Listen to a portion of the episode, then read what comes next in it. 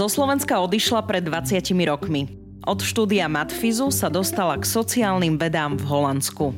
Ako výskumník samozrejme by som rada mala nejaký dopad na to, aby naša budúcnosť bola svetlejšia, jasnejšia, optimistickejšia. Samozrejme je to veľmi taký malý dopad, ale prečo nie? Vo svojich výskumoch sleduje, ako sa ľudia správajú a ako ľudia spolupracujú. My sa vlastne snažíme pochopiť e, ľudské správanie v takýchto interaktívnych situáciách Model dokonalej spoločnosti vraj existuje. Máme teda nádej už sme urobili veľmi veľa krokov e, k tomu, aby sme sa správali neegoisticky a s nejakým tým výhľadom do budúcnosti. Ale ešte sme neurobili dosť krokov na to, aby sme mohli byť optimisti. Predstavujem vám slovenskú výskumníčku v Holandsku Janu Viraštekovú. Ja som Oli Čupinková a počúvate podcast Slováci v zahraničí. Aj dnes mám online rozhovor so Slovenkou v zahraničí, Janka Virašteková. Začnem hneď z hurta. Ako si sa dostala do Holandska zo Slovenska? Aký je tvoj príbeh? Úplne priamočiaro, okľukov cez, eh, cez Rekúsko a okľukov cez eh, postdoktorálne štúdium vo fyzike som sa ocitla priamo e, v spoločenských vedách, takže uh, okľukov. Poďme asi tak úplne od začiatku, čo si študovala a ako si sa postupne teda dostala do toho Rakúska až neskôr do Holandska. Tak začala som, e, začala som na matfize štúdium odboru programovanie fyzika, odbor učiteľstvo čo som nechcela študovať. Chcela som študovať astrofyziku a nezobrali ma. A potom v druhom ročníku som sa pokusila prestúpiť na astrofyziku a nezobrali ma, tak som v druhom ročníku študovala teoretickú fyziku. A v treťom ročníku som sa opäť pokusila prestúpiť na astrofyziku a nezobrali ma. Tak som to doštudovala na oddelení biofyziky. Takže som tam študovala, čo sa dalo, len tú astrofyziku nie. A čo bolo možno dobré. Teraz už s odstupom času si si tak povedala, že možno je to aj dobré, že toto si vyštudovala. Hej, a potom som pokračovala. Um, ja som uh, v podstate ten, to štúdium dokončila takou dosť teoretickou prácou. Pokračovala som tam na postdoktorálnom štúdiu a práve sa teda prevalilo všetko, revolúcia a tak ďalej. Takže boli také pohnuté časy, kopec vecí bolo možných a v Bratislave začala fungovať Akadémia Istro Metropolitána, ktorá ponúkala um, vlastne po univerzitné štúdium so zahraničnými lektormi a my sme sa vtedy taká skupinka postgradualistov prihlásili na odbor ekonómie s takým postranným záujmom trošku si oprášiť angličtinu. A tak sme študovali ekonómiu, nakoniec som tam zostala jediná zo všetkých kolegov a, a to bolo také moje, a, nechcem to tak nazvať, ale t- také prekliatie, že som sa úplne očarovala tým, že sociálne vedy e, dokážu mať aj kvantitatívny, ale nie len ten kvantitatívny, ale aj taký ten e, teoretický rozmer.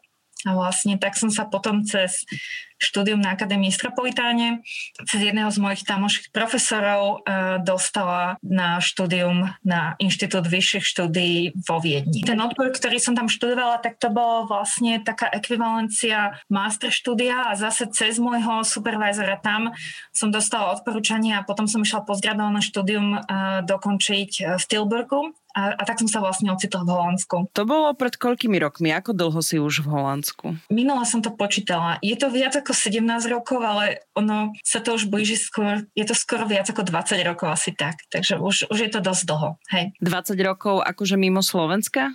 Áno. No dobré, a prišla si do Holandska a tu čo, to bola nejaká kombinácia potom uh, tej aj biofyziky, aj sociálnych vied? Nie, ja som v podstate skočila do hlbokej vody. Ja som e, sociálne vedy ako také nikdy neštudovala na Slovensku. Vlastne v tom čase, keď som študovala vysokú školu, tak ešte u nás tie sociálne vedy vyzerali inak. A ja som v podstate začínala s takým základom prírodných vied e, ako taká technicky založená amatérka, asi tak. A začala som si robiť to PhD s tým, že som vedela, čo ma zaujíma, ale skutočnosť bola taká, že som veľmi tvrdo musela doháňať všetky tie medzery, ktoré som mala. Na druhej strane som mala zase z matfizu celkom dobrý technický základ a vďaka tomu, že ma nezobrali na tú e, astrofyziku, mala som aj nejaké základy z tej biofyziky, čiže viem niečo o tom, ako funguje biológia mozgu, ako funguje mozog. A, takže všetky tie kognitívne uh, základy rozhodovania a tak ďalej, to mi bolo tiež o mnoho bližšie ako väčšine uh, povedzme študentov spoločenských vied alebo ekonomie. A tým pádom vlastne fungujem v mojom odbore s takým veľmi širokým, uh, netradičným záberom a niekedy je to výhoda, niekedy nevýhoda. Janka, teraz sa napríklad uh, v tejto dobe hovorí o tom a sa tak respektíve sa snaží spoločnosť, tá odborná spoločnosť motivovať dievčatá, aby išli študovať IT, aby študovali ten matfiz, aby to nebolo také, že je to iba pre chalanov. My sa teraz eh, bavíme o tom, že ty si sa vlastne pred 20 rokmi rozhodla ísť eh, na takýto odbor. Teba čo vtedy motivovalo? Lebo predpokladám, že vtedy eh, neboli také rôzne kampane, že po teba by študovať matfiz alebo IT a nehambite sa. Ja som to nejak veľmi neriešila. Ja som veľmi tvrdohlava a musím povedať, že spätne už keď som teda vstúpila e, do toho, do toho kruhu tých e, technicky založenejších odborov, tak som zistila, že je to pomerne tvrdé, bol to taký dosť veľký šok. Ten jeden rok, čo som študovala teoretickú fyziku, bola som tam jediná e, žena v odbore a cítila som sa stále veľmi taká nie na svojom mieste, to som ešte vtedy nevedela, že tie sociálne dopady takýchto prostredí dokážu veľa spôsobiť, ale hovorím, našťastie mám takú povahu, že som zvyknutá ísť eh, proti prúdu a to mi možno pomohlo. A zase na druhej strane dnes to vidím trošku inak a vidím, že uh, treba pomáhať ľuďom okolo, hlavne sa snažím aj svoje študentky, ženy vždy uh, upozorniť na to, v čom sú dobré, lebo som si všimla, že je v tom rozdiel, ako študenti a študentky hodnotia vlastnú prácu niekedy. Takže taký ten mentoring a pozornosť uh, tomu, že nie každý dokáže oceniť vlastné schopnosti, je veľmi dôležité a myslím si, že je dobré, že sa v dnešnej dobe tomu už viacej venujeme. Prišla si do Holandska a to si, nechcem to povedať, že len študovala, ale nemusela si ešte pracovať, že si v cudzej krajine a že potrebuješ si zarobiť. Išla si z možno nejaké štipendium, alebo ako to fungovalo? Ja som v podstate uh, začínala vo veľmi dobrom období. Neviem, ako to teraz funguje, ale keď som ja začala, tak vlastne uh, som začala so štipendium, uh, ktoré bolo sponzorované Európskou úniou. Ale ja som bola vtedy po, uh, prijatá na ten postgraduálny, pro, vlastne na ten PhD som bola prijatá bezpodmienečne. Čiže až keď som začala študovať, som dostala to štipendium. Ten, eh, ja som bola vlastne sponzorovaná univerzitou, kam som nastúpila. A viem, že momentálne to mnohí ľudia môžu mať ťažšie v tejto oblasti. Napriek tomu si myslím, že eh, každý, kto má takýto cieľ, tak uh, sa dajú nás možnosti, ako si nájsť štipendium alebo aj nejakú asistentskú prácu. Ja som teda nemusela počas PhD, počas svojho štúdia pracovať, ale v určitom období som potom e, začala samozrejme pomáhať s učením a tak ďalej, čo bolo veľmi užitočné aj do neskoršieho, povedzme, kariérneho rastu. Naučiť sa učiť je tiež čosi, čo neprichádza automaticky a treba to skúšať.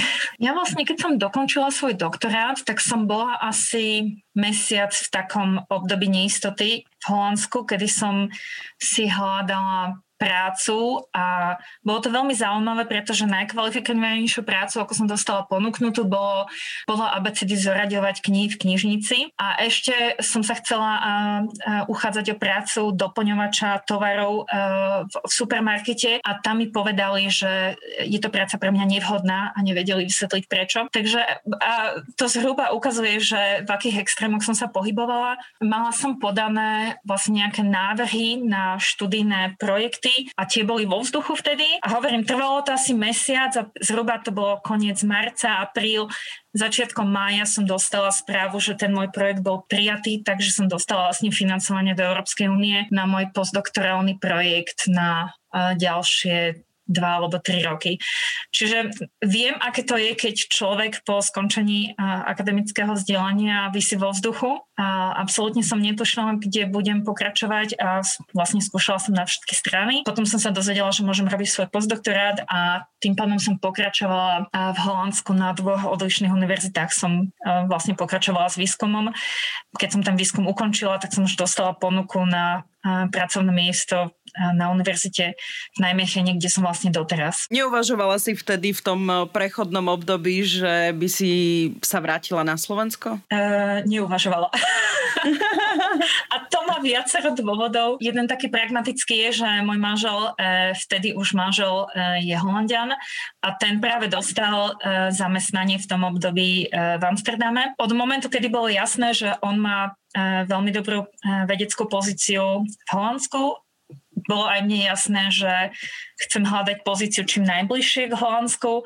Skúšala som ešte také miesta ako uh, Anglicko, kam by sa dalo lietať hodinu hore-dole a tak ďalej. Čiže boli všelijaké varianty a nakoniec prišla tá najlepšia varianta, že som aj ja mohla zostať pracovať v Holandsku. Takže tak. Je to taký pochopiteľný dôvod, ale musela som sa opýtať. Aká je tvoja pozícia na univerzite a čomu sa venuješ? Trošku mi to popíš. Moja pozícia na univerzite uh, je pomerne uh, zaujímavá. Uh, som na univerzite, ktorá na oddelení, ktoré urobilo veľké kroky posledných 10-15 rokov.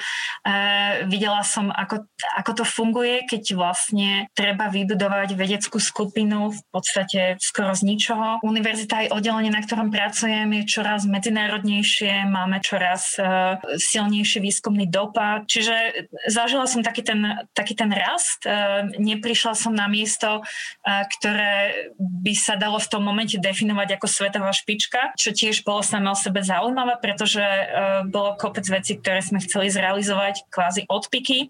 Momentálne mám takú typickú pozíciu ako kopec iných ľudí vo vede v Holandsku.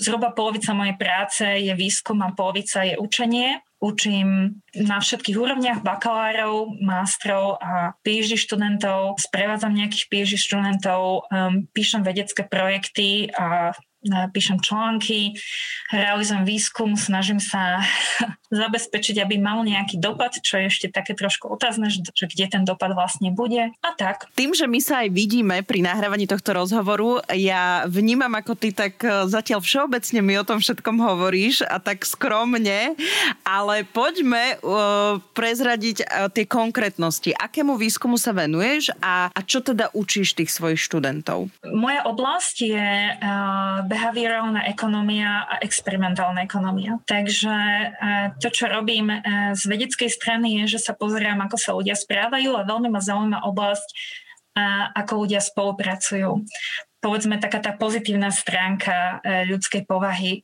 odkiaľ to pochádza.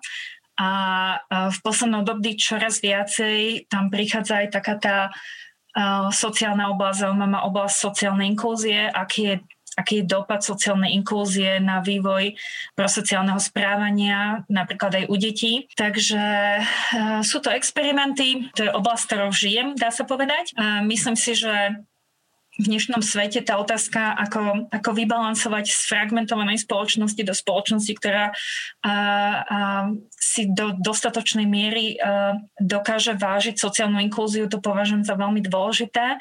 Čiže myslím si, že moja práca, aj keď veľmi taká, by som povedala, akademická, taký základný výskum, má aj dopad na to, ako spoločnosť by mohla alebo mala vyzerať tá oblasť, v ktorej robím výskum, tak to sa e, do veľkej zmiery zhoduje s oblasťou, kde učím. Učím experimentálne metódy, otázky, ako sa uh, sociálna politika dá formovať tým, že vieme, ako sa ľudia správajú. A ešte učím aj matematiku. To mi tak nejak zostalo.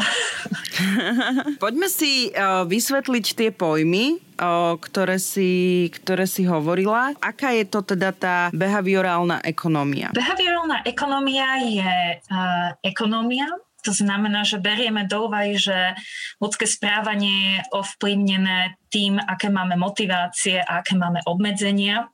Tie obmedzenia z takého tradičného eh, pohľadu na svet by boli obmedzenia spôsobené tým, čo máme v peňaženke, koľko peňazí máme a aké sú tržné podmienky okolo nás, čo koľko stojí a tak ďalej. Ale v tej behaviorálnej ekonomii sa pozeráme aj na uh, iné dopady, iné veci, ktoré ľudí motivujú.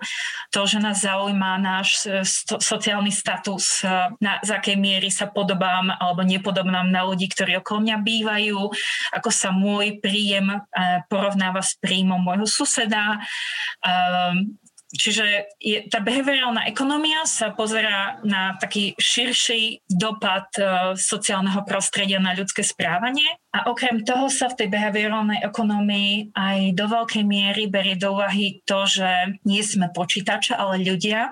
to znamená, že taký ten štandardný ekonomický model, kedy uh, ľudia sa pozrú okolo seba, spočítajú si všetko a uh, napíšu si rovnicu a vypočítajú si, čo je pre nich najlepšie, tak ten je posunutý nabok a uh, nahrádza sa takým tým ľudským modelom správania, kedy emócie, naše predsudky ľudské alebo neschopnosť dávať pozor a vnímať úplne kompletne obraz sveta okolo nás. To všetko sa behaviorálni ekonómovia snažia použiť na vysvetlenie správania a pochopenie správania. A experimentálna ekonomia teda? Experimentálna ekonomia znamená, že e, vytvárame malé modely situácií, v ktorých sa ľudia musia rozhodnúť a tieto modely potom ľuďom vysvetlíme v laboratóriu, pozveme si ľudí do laboratória alebo ich pozveme na internete e, na nejakú session s nami. Uh, v experimentálnej ekonomii uh, vysvetlíme ľuďom, keď urobíš toto, tak toto bude výsledok, ako ťa odmeníme. Odmenujeme ich proste úplne, skoro by sa dalo povedať až primitívne peniazmi, hej, ako platíme ich za to, ako sa rozhodnú, ale vo väčšine tých uh, experimentov, ako sa rozhodnú, nemá dopad len na nich samých, ale aj na iných ľudí a my sa vlastne snažíme pochopiť ľudské správanie v takýchto interaktívnych situáciách. Môžem uvieť napríklad príklad, e, snažíme sa pochopiť altruizmus, hej, ako jeden typický experimentálny prístup na sledovanie altruizmu e, sa volá e, diktátorská hra a v tej diktátorskej hre sú dvaja ľudia, ktorí sú na seba napojení. Jeden je diktátor, dostane peniaze a môže sa rozhodnúť, ako ich rozdielí medzi seba a toho druhého a ten druhý tam proste iba sedí, nemôže nič urobiť. No a vlastne tá myšlenka je, že um, ekonóm by povedal, no, ten druhý človek nemá žiadnu e, možnosť sa rozhodnúť, nemôže nič urobiť, to znamená, že nedostane nič. Hej? A ten, ktorý sedí s peniazmi vo vrecku, odíde s plným rozpočtom domov. No a vlastne takýto úplne jednoduchý model rozhodovania e, úplne prevrátil predstavu ekonómov o tom, ako sa ľudia správajú, pretože v takýchto experimentoch kopec ľudí neodíde domov s plným rozpočtom vo vrecku s tým, že by nechalo toho druhého človeka úplne uh, s nulou. No a vlastne otázka je, uh, meriame altruizmus alebo meriame niečo iné. No a jeden z tých veľmi zaujímavých výsledkov, ktoré tento výskum prináša, je, že sme zistili, že ľudia sú veľmi citliví na to, či v tejto situácii sú úplne anonymní alebo nie. A keď sú tie experimenty zorganizované tak, že nikto nestretne nikdy toho diktátora, diktátora a on úplne bez toho, aby niekto videl jeho tvár, môže odísť domov. V takej situácii ľudia často odchádzajú s plným rozpočtom vo vrecku. Ale ako náhle je tam nejaký sociálny kontext a ľudia buď cítia, že sú pozorovaní, alebo vedia, že od niekoho konkrétne tie peniaze dostanú do ruky, tak uh, sa správajú prosociálnejšie. A to ukazuje vlastne taký jeden z tých um, uzáverov z týchto výskumov je, že my ako ľudia sme veľmi citliví na to, aby si o nás druhý alebo aj my sami mysleli to najlepšie. A altruizmus ako taký e, je pozitívna hodnota. A to znamená, že sa ľudia snažia zachovať svoju reputáciu. Som dobrý človek, podelím sa s niekým iným. Ale funguje to lepšie v situáciách, keď je na nás sociálny tlak keď sa na nás niekto pozerá, keď niekto sedí vedľa nás, keď vieme, že iní sa dozvedia, čo sme urobili. Takže uh, tento výskum v podstate uh, dokáže uh, vyplniť také medzery medzi tým, čo si myslíme, že je altruizmus a čo vidíme že nám ľudia v týchto experimentoch svojim správaním ako keby signalizovali. No vlastne, čo pre mňa predstavuje veľký prínos experimentálnych vied do sociálnych vied je, že tým, že môžeme vytvoriť tie experimentálne modely, ako len chceme, dokážeme vlastne skúmať kauzálny vzťah medzi tým, ako vyzerá rozhodovacia situácia a tým, aký typ správania ľudia uh, nám ukážu. No a nie sme odkázaní na pozorovanie uh, správania, ale dokážeme modelovať situácie, v ktorých ľudia rozhodujú. Takže to je moja experimentálna ekonomia. fakt z toho potom vyplýva, že to, čo si povedala, keď e, sa na nás niekto pozera, tak ako keby máme väčšie sociálne cítenie, ako keď sme v anonimite, ako keď sa nikto nepozerá a mám sa doma rozhodnúť, či pošlem niekomu alebo koľko pošlem niekomu peniaze napríklad do nejakej zbierky, ale kebyže som mala pri sebe pár ľudí a mali by sme to zverejniť, tak eh, dám ako keby viac alebo sa prispôsobím asi tej spoločnosti alebo tej väčšine, ktorá, ktorá je momentálne pri mne, tej sociálnej skupine. Presne tak, boli e, e, veľmi zaujímavé experimenty v tejto oblasti vykonané, kedy ľudia robili rozhodnutia na počítači a v jednej experimentálnej situácii na tom počítači na pozadí stránky, na ktorej sa rozhodovali, bol obrázok ľudských očí.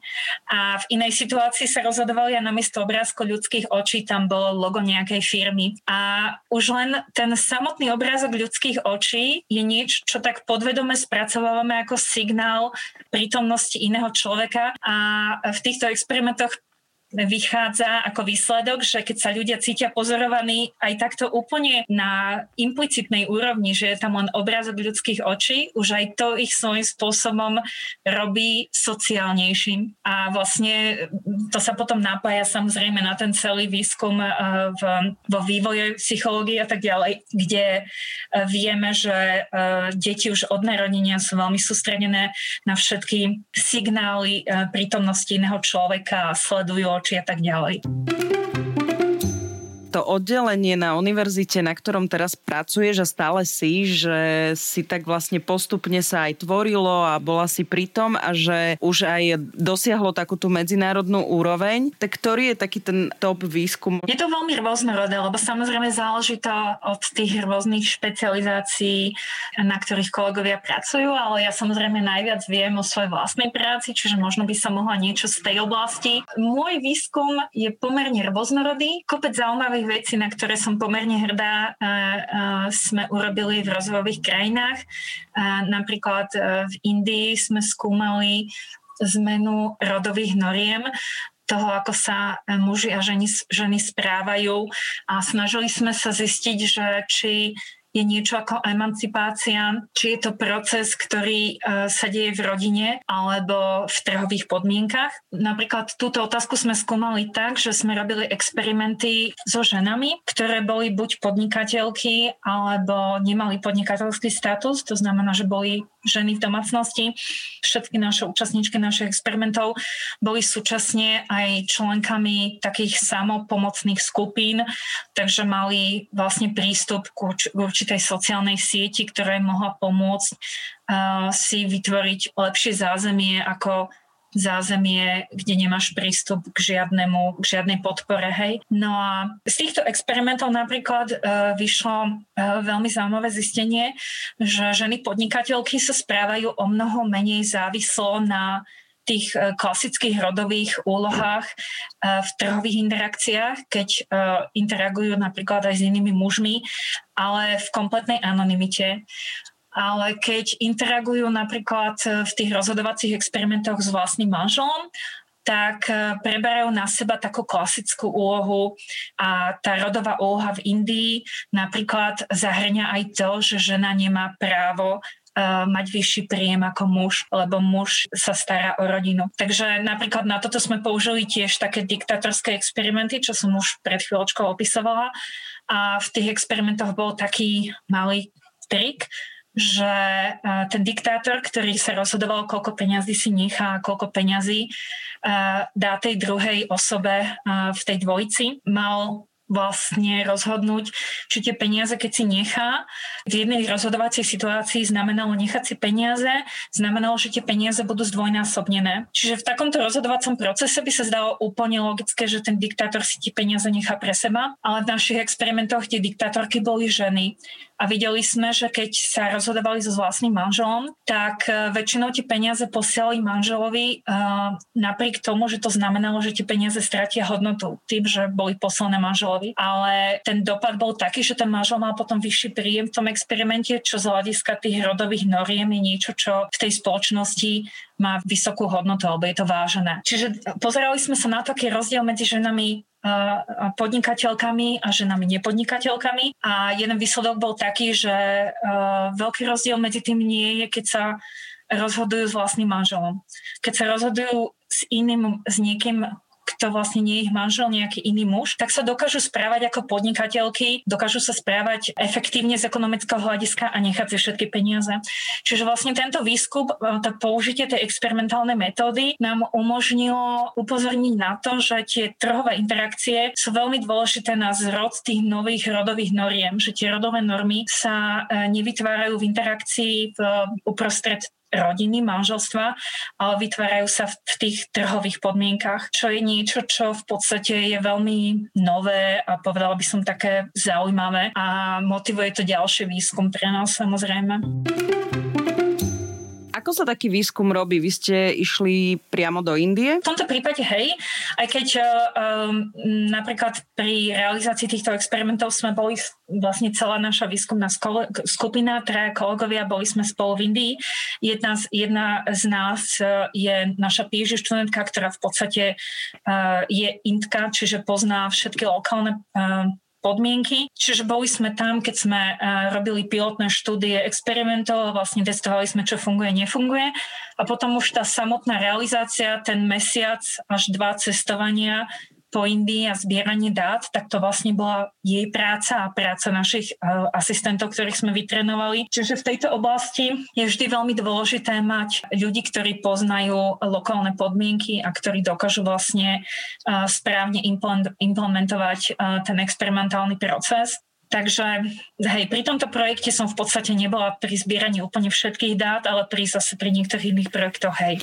A takýto výskum, ktorý ste vy realizovali v Indii, tak aj ste realizovali aj napríklad, že v inej krajine, že pre to porovnanie, že či je to ako práve tou spoločnosťou, ktorá je v Indii, alebo možno práve v európskej krajine, kde si myslíme, že ženy už možno aj trošku inak zmýšľajú ako, ako možno práve v Indii, kde stále, aj keď sú podnikateľky alebo nepodnikateľky, sa viac akože dostávajú do tej úrovne, že som manželka a ten muž je nadradený, alebo ako to mám povedať. Neviem, či to hovorím správne. Hej, hej, hej.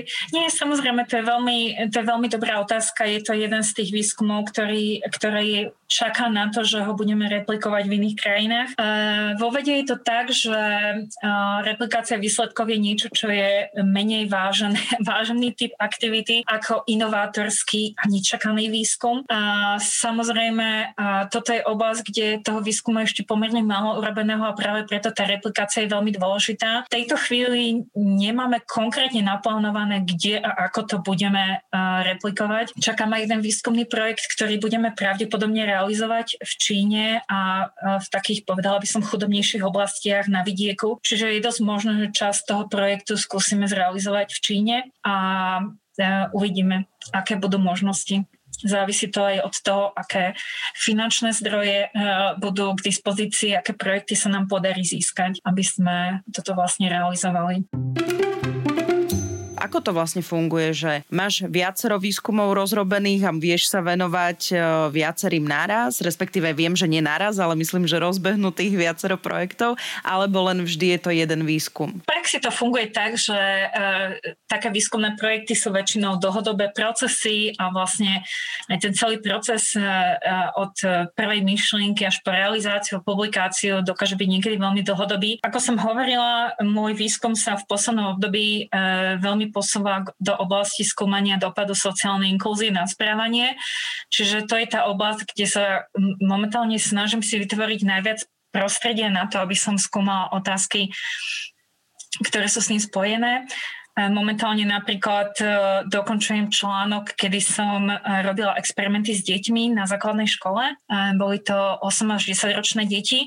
To je zhruba vek, kedy sa sociálne správanie, citlivosť voči spoločenským normám začína veľmi intenzifikovať. A ja som vytvorila experimentálny model, kde tie deti boli vystavené takej dileme, či E, budú zvýhodňovať vlastnú pozíciu kvôli tomu, že e, vyprodukovali väčšiu časť toho koláča, ktorý si musia rozdeliť. A bol tam taký malý trik, že na začiatku toho experimentu boli deti rozdelené náhodou na skupinu, ktorá mala veľkú schopnosť produkovať a mala som potom skupinu detí, ktoré boli handicapované tým, že dostali uh, trošku zložitejšiu situáciu, v ktorej mohli produkovať tie body. Hej. Čiže ja som vlastne uh, externe vytvorila handicap pre časť detí. Potom som ich dala do skupiny a pozerala som sa, že či deti zohľadnia pri rozdielovaní toho koláča, ktorý spolu vytvorili, či to druhé dieťa malo handicap alebo nemalo. No a vlastne v tomto experimente som sa snažila trošku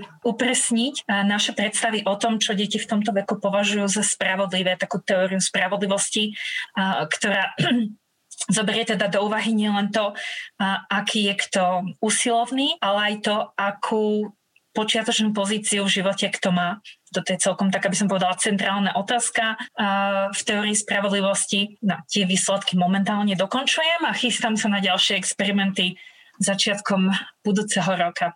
Jedna uh, veľmi zaujímavá vec, ktorá z toho vychádza, je, že tie deti uh, sa správajú už pomerne podobne tomu, ako sa správajú dospelí. To znamená, že sa snažia uh, vytvoriť situáciu, v ktorej budú mať výhodu, aj keď si tú výhodu kvázi nezaslúžili, ale taká tá hlbšia časť toho výskumu bola o tom, či to závisí od toho, čo si myslia, že ostatní budú robiť. Lebo vlastne jeden, jeden z tých kanálov, ktoré, alebo jeden z tých mechanizmov spoločenského správania, ktorý vlastne často je teoreticky predpokladaný, je, že sme veľmi citliví na to, ako sa iní správajú okolo nás a snažíme sa modelovať to isté správanie. Taký trošku ten konformizmus. No a vlastne ja som sa pýtala deti nielen to, urobte rozhodnutie, ako rozdielime tieto nazbierané body, za ktoré potom dostali e, nejaké odmeny, nie peniaze v tomto prípade, ale farebné cerusky povedzme.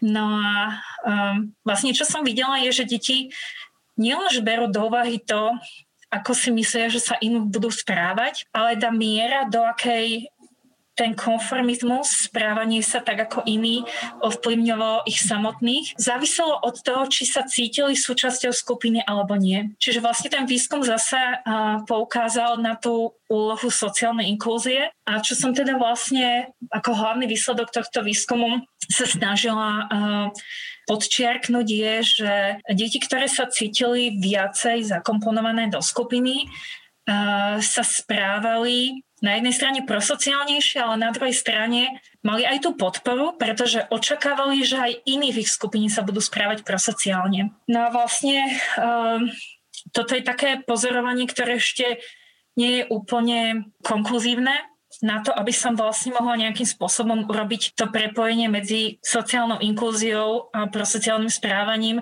musím vytvoriť aj experimenty, kde budem to sociálnu inklúziu nejakým spôsobom manipulovať experimentálne, aby som mala vlastne ten, eh, tú schopnosť kauzálne dokázať, že je tam prepojenie medzi inklúziou a prosociálnym správaním. To je niečo, čo ma vlastne čaká v budúcnosti. Rozumiem. Možno by sme ešte mohli povedať, že eh, čo je to tá sociálna inklúzia, lebo to sa napríklad veľa aj spomína práve sociálna inklúzia, napríklad pri začlenovaní nielen detí, ale teda ľudí aj na okraji spoločnosti a to je jedno, že o ktorej kategórii alebo o ktorej sociálnej skupine sa, sa bavíme? Sociálna inklúzia je uh, skutočne veľmi komplikovaný terminus technicus kvôli tomu, že má rôzne Mm, rôzne aspekty. A vlastne ten aspekt sociálnej inklúzie, ktorý e, ja sa snažím skúmať, je aspekt, ktorý má spoločne niečo s tým, ako to človek sám vníma. Čiže je to vlastne taký ten uh, pohľad na uh, subjektívne hodnotenie vlastného stavu. Uh, z hľadiska psychologického je tá sociálna inklúzia často prepájaná na pocit osamelosti alebo neosamelosti. Čo sa týka psychológie, ja nie som psychológ, som, som behaviorálny ekonom, ale psychológia je veľmi dôležitá z toho hľadiska, že nás učí o mnohých aspektoch ľudského správania, o ktorých ekonomovia nič nevedia. Hej? Čiže vlastne z tejto literatúry som si naštudovala, že pocit začlenenia buď do nejakej skupiny alebo do nejakej kategórie, je často spájaný s pocitom nebyť sám a s pocitom cítiť sa vážený skupinou, do ktorej patrím. No a vlastne tieto, uh, tieto subjektívne vnímania, aj tie emočné stavy sa dajú zachytiť rôznymi otázkami, dotazníkmi, hej? Vlastne toto je tá oblasť, kde si používam, kde používam vedomosti psychológov. No a sociálnu inklúziu samotnú uh, sa momentálne snažím uh, kvantifikovať jedným takým veľmi uh, jednoduchým uh, obrázkovým testom, kde sa prelínajú kruhy a čím viacej sa tie kruhy cez seba prelínajú, tak tým viacej sa ten človek cíti za, zapojený do skupiny. Toto je test, ktorý som tiež nevymyslela. Áron a kolegovia ho už v 84. navrhli v sociálnej psychológii a odtedy sa používal v rôznych oblastiach a ja som ho začala používať s deťmi. Veľmi dobre funguje, je pomerne spolahlivý, pretože sa napája na tie emočné stavy detí a vlastne takýmto spôsobom tá sociálna inklúzia prestáva byť niečo, čo majoritná spoločnosť rozhoduje a začína byť v doméne subjektívneho vnímania. Keď sa človek necíti sám a cíti sa súčasťou niečoho, tak je skutočne zapojený, zainkludovaný v tej, v tej skupine, o ktorej hovoríme. Vlastne keď sa pozeráme aj na tie situácie, kedy minoritné a majoritné skupiny interagujú, tak veľmi často sa ako hodnotenie inklúzie používa nejaká mierka toho, ako tie skupiny interagujú, do akej miery majú kontakt, do akej miery sa navzájom stretávajú a tak ďalej. Ale toto všetko je podmienené samozrejme aj inštitúciami, podmienkami a tak ďalej.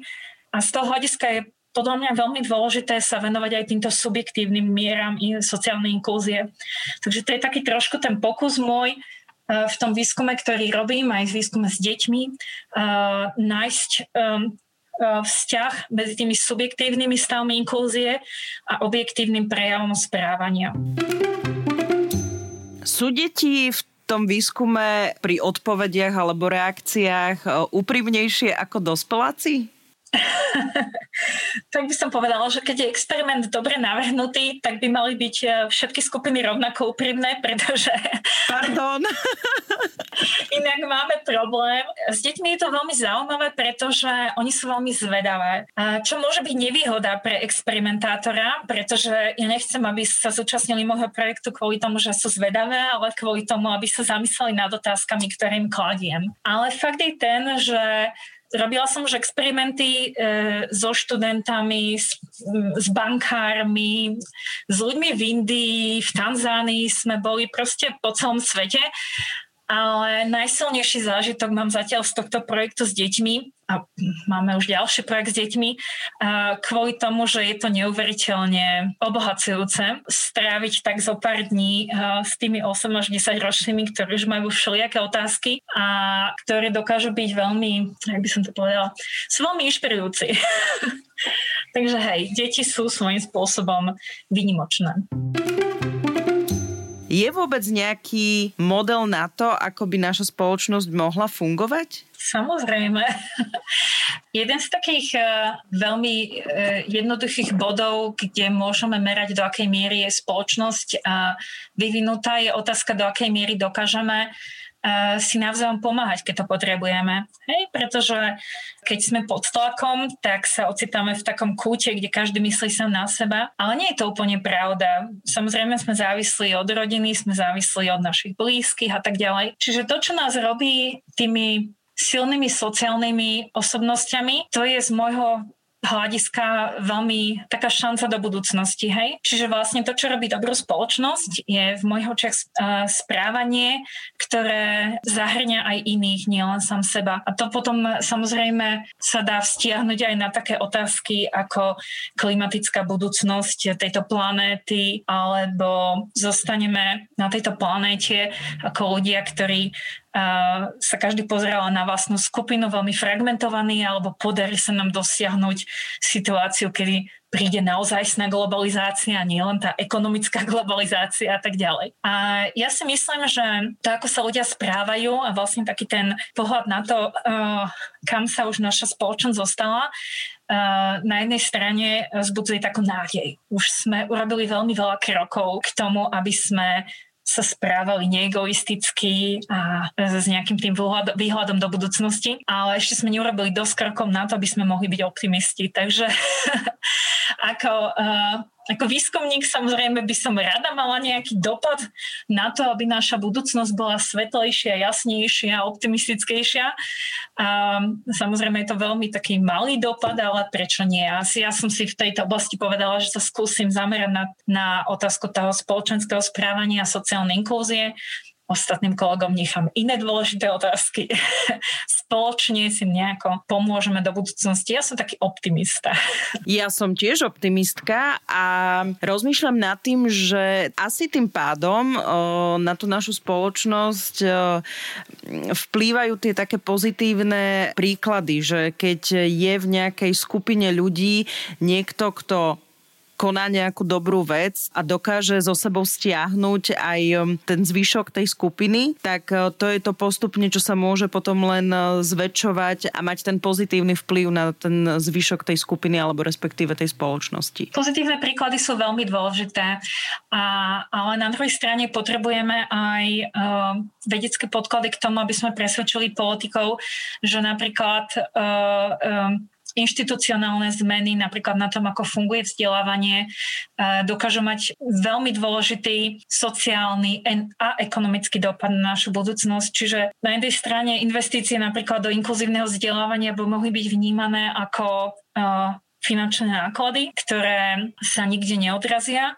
A ja by som chcela poukázať na to, že tá sociálna inklúzia môže mať aj ekonomické konsekvencie, pozitívne ekonomické dopady. A podobne v oblasti, kde pracujem v tej experimentálnej ekonomii, už dnes vieme, že dôvera v iných niečo tak silne ľudské, ako cítiť dôveru v niekoho iného, sa spája s ekonomickým rozvojom a ekonomickým rastom spoločnosti. To znamená, že znie to veľmi ezotericky, ale spoločnosti si ľudia navzájom nedôverujú, na to dokáže doplatiť a tak nielen sociálne, ale ekonomicky. A vlastne tieto veci, to prepojenie toho sociálneho správania a schopnosti ekonomiky fungovať efektívne je niečo, čo zhruba spada do oblasti e, výskumu, kde, e, kde sa pohybujem. Čiže považujem to zaujímavú, za zaujímavú oblasť, o ktorej sa nie často ešte hovorí a kde treba proste urobiť výskum aj tak, aby vlastne sa aj politikom otvorili oči. Netreba sa niekedy pri tých zmenách pozerať na to, že koľko peňazí sa na to minie, alebo koľko in, peňazí na to treba investovať, respektíve do toho, ale aký to bude mať potom dopad, prečo sa tá zmena vlastne robí. Taký ten uh, veľmi priamočiary ekonomický uh, pohľad je cost-benefit analysis, analýza uh, nákladov a aké to má ekonomické výsledky a vlastne o čom sa teraz bavíme je, že tie ekonomické výsledky sú niekedy napojené aj na sociálnu štruktúru spoločnosti a na to, ako sa ľudia k sebe správajú, ako sa navzájom dôverujú. A to je taký ten nepriamy e, mechanizmus, ktorý musíme viacej vysvetliť ľuďom, musíme častejšie o ňom hovoriť, musíme o ňom robiť výskum, aby bol trošku viditeľnejší, aby sme nezabudali na to, že to nie sú iba náklady, ale že to má aj pozitívny dopad na to, aká bude tá spoločnosť, eh, samozrejme spoločensky, ale aj ekonomicky na tom. Baví ťa, Janka, táto tvoja práca? Asi áno, keď ju už tak dlho robíš. Eh, ťažko by som zapierala, baví ma. je to vynikajúce. My keď sa o tom doma bavíme niekedy, tak si s manželom hovoríme, že je to, je to až trošku možno nesociálne, že nás toľko platia v úvodzovkách za naše hobby. Ale áno, mať zamestnanie ako hobby je úžasná vec. Inak je to fascinujúca práca, má, má veľmi kreatívny element, ten výskum. A na druhej strane má aj veľmi kompetitívny element, pretože prežiť vo výskumnej oblasti s tlakom publikovania a s tlakom získavania financií nie je iba prechádzka rúžovým sadom. Človek si musí dennodenne pripomínať, že aj keď nie som majster sveta a všetci ostatní okolo mňa sú lepší, tak uh, možno pozajtra už bude lepšie a treba to nejak prehryznúť a vydržať. Uh, ono je to fascinujúce pracovať v skupine strašne šikovných ľudí, ale samozrejme dennodenne je to potom aj dôvod na to, aby človek pochyboval, mám na to a nie som tu náhodou len náhodou, niečo, čo sa teda vo vede často na, nazýva ako syndromom, syndromom impostera, keď sa, no neviem, jak sa to povie po slovensky.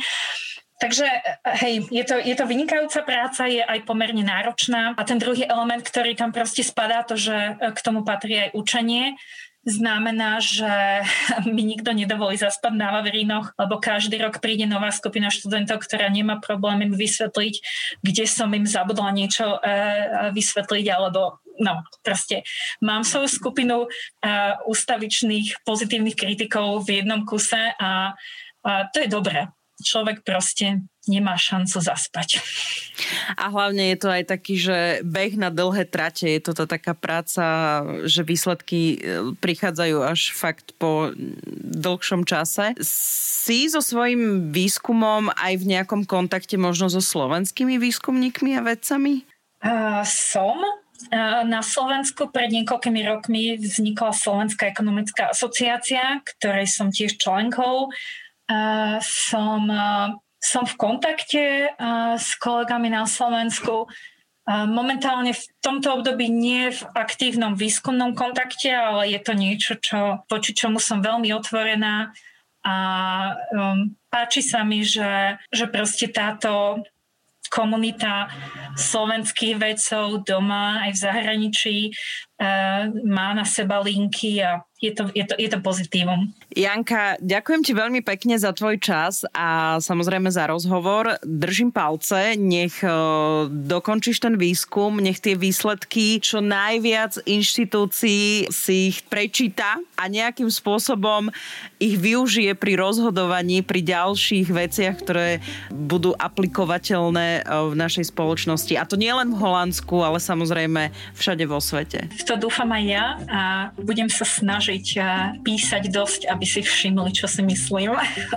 Som Oli Čupinková, ďakujem, že ste nás počúvali. Ak poznáte úspešných Slovákov a Slovenky, ktorí uspeli vo svete a doma ich nepoznáme, napíšte mi o nich na Slováci v zahraničí zavináč Express.sk.